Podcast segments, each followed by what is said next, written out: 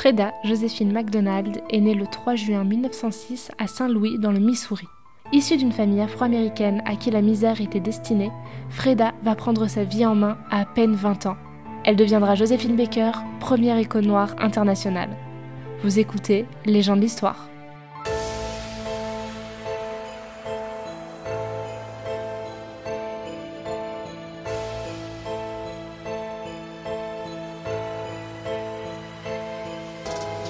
Joséphine est envoyée à 7 ans par sa mère travailler comme domestique chez les Blancs. Elle a beaucoup de patronnes, mais aucune ne la traite comme un être humain. Elle prend sur elle jusqu'au jour où... J'avais trop laissé bouillir l'eau de la vaisselle et les assiettes s'étaient cassées. Madame se mit dans une colère telle qu'elle me prit les mains et les plongea dans l'eau bouillante. Je hurlai. Elle décide de quitter le Missouri à 13 ans avec une troupe itinérante de théâtre noir. Si elle a choisi sa vie, laissons-la faire, déclare sa mère.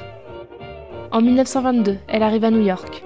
À Harlem, dans les cabarets, on peut voir un public de curieux blancs, et Joséphine comprend qu'elle doit se faire remarquer par ce public. Mais seules des danseuses noires à la peau claire sont embauchées. Il ne faudrait pas trop choquer ce public. Jugée trop petite, trop maigre, trop noire, Joséphine travaille comme costumière mais elle sera sur scène quelques semaines plus tard. Le public revient chaque soir pour elle.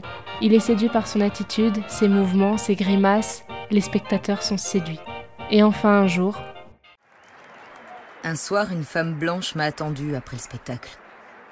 Elle était productrice. Et elle montait un spectacle noir à Paris. Et elle voulait m'embaucher. Ce voyage sera la chance de sa vie. Et elle le sait. Malgré la peur, elle embarque. Elle est surprise d'être traitée comme une égale par les Blancs à Paris. C'est donc ça, la liberté qu'elle attendait. Mais les producteurs du spectacle sont angoissés. La revue Nègre est jugée trop américaine et trop prude. Le public attend la sauvagerie de l'Afrique. Il faut trouver l'idée qui sauvera le spectacle. Joséphine étant la plus drôle, la plus sexy et la plus téméraire, ce sera elle, la vedette. Pour rester dans la mémoire des spectateurs, elle dansera l'un de ses numéros, seins nus. Toute la bonne société est là. Sur scène, elle improvise, elle se sent pousser des ailes, elle se laisse aller, elle subjugue. Mais pour les conservateurs, le succès de la revue Nègre dérange. Que les Français se contentent donc de l'exposition coloniale avec les Noirs dans leur village reconstitué. Au moins, ils sont à leur place. Joséphine sait qu'elle incarne la sauvage d'Afrique. Elle décide donc de se nourrir des fantasmes et met autour de ses reins des bananes, symbole raciste par excellence, qu'elle transforme en trophée phallique, qu'elle exhibe, qu'elle agite sous le nez des spectateurs ravis. Tous rêvent de passer la nuit dans les bras d'une négresse. Les artistes deviennent fans et entrent dans son cercle. Hemingway, Colette, Calder, Picasso. Elle se nourrit de leurs regards et aime l'idée d'être une statue africaine qui se met à danser. Elle raconte qu'elle est dans un hôtel blanc à Batignolles la femme de chambre est blanche, le garçon d'étage qui lui apporte son petit déjeuner est blanc, ses draps et oreillers, blancs eux aussi.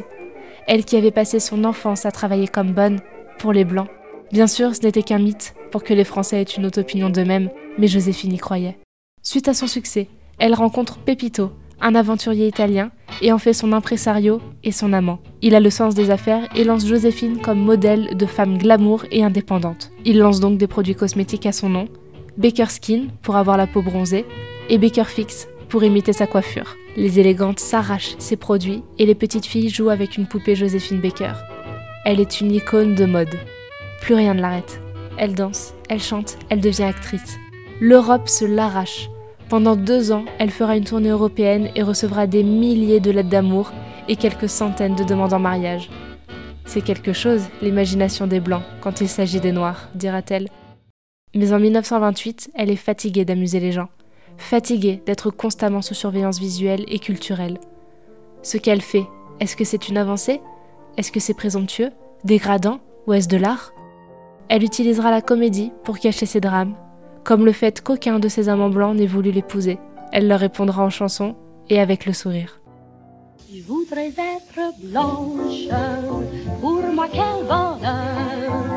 Si mes change de couleur. Au soleil, c'est par l'extérieur qu'il se dort. Moi, c'est la flamme de mon cœur qui m'encolore. mais je suis franche. Dites-moi, monsieur, faut-il que je sois blanche pour vous faire mieux? En 1936, 11 ans après son départ, elle revient aux États-Unis, à New York. Elle veut prendre sa revanche. Quand le bateau entre dans le port, beaucoup de personnes noires sont présentes. Sont-elles là pour elle Ils accourent vers la passerelle, mais ce sont des porteurs, des chauffeurs, des domestiques venus chercher leur maître. Elle veut rire d'elle-même. Le pays étant sous la ségrégation, Joséphine n'a pas accès aux beaux hôtels, aux beaux restaurants. Pour tous, elle n'est qu'une négresse. Elle se souvient de cette nuit, petite, où sa mère était venue la réveiller avec ses frères et sœurs. Le Ku Klux Klan avait attaqué son quartier. Une femme blanche avait été violée. C'était forcément un noir. Elle pensait que sa gloire acquise en Europe la protégerait du racisme. Il n'en est rien, on la ramène toujours à sa couleur de peau. Les Américains voient sa réussite comme de la prétention. Humiliée, elle rentre à Paris. Elle est heureuse de rentrer, mais Pépito est décédé pendant son absence. Elle doit donc réinventer sa vie et rencontre Jean Lyon, un industriel, jeune, riche. Toutes les femmes le regardent, mais il ne voit que Joséphine. Il se marie, mais très vite elle s'ennuie. Elle est une femme libre, pas une femme au foyer. Elle est enceinte, mais perd son bébé. Elle divorce et remonte sur scène, mais elle cherche à donner un sens à son existence. Elle le trouvera en 1940 dans la résistance contre les nazis. Elle veut servir le pays envers lequel elle a une dette de reconnaissance. La France a fait de moi ce que je suis, en marge de tous les préjugés. J'étais prête à lui donner ma vie. Mais son voyage aux États-Unis quelques années auparavant y est aussi pour quelque chose. Elle avait été mise au défi par des leaders politiques noirs. Que vas-tu faire pour les droits civiques? N'es-tu qu'une vedette superficielle? Elle devient espionne pour la France libre. Plusieurs fois, elle se met en danger en voyageant avec, dans ses partitions à l'encre invisible, des plans d'installation allemande. Partout où elle va, elle est accompagnée de son pseudo-assistant, un membre des services secrets de la résistance. En 1942, elle est au Maroc et chante pour les troupes françaises et américaines.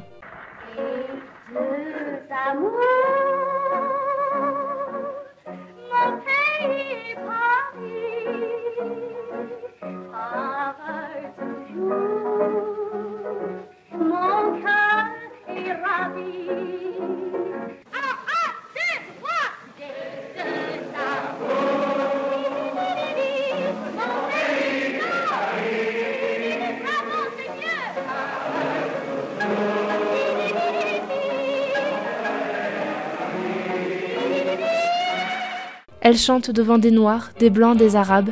Elle rêve d'un monde meilleur, uni et solidaire après la défaite des nazis.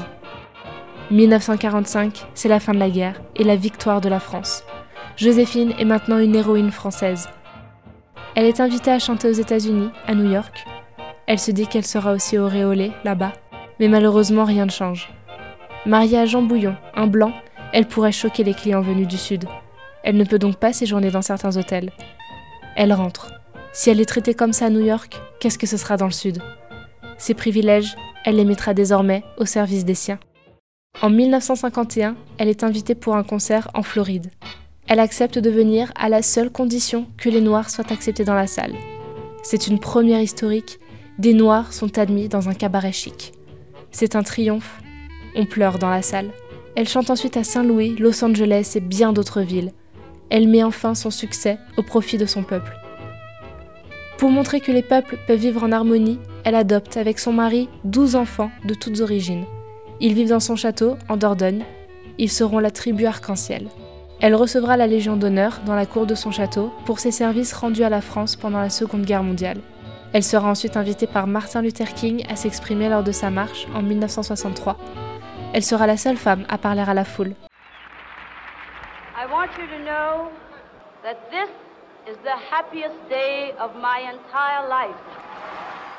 Elle portera son uniforme de l'armée libre française. Elle s'éteindra le 12 avril 1975, victime d'une attaque cérébrale, à 68 ans. Elle recevra les honneurs militaires et des funérailles catholiques le 15 avril à l'église de la Madeleine et sera enterrée au cimetière de Monaco.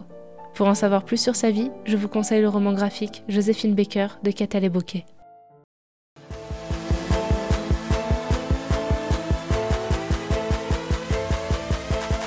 Merci pour votre écoute et à bientôt pour un nouveau numéro des gens de l'histoire.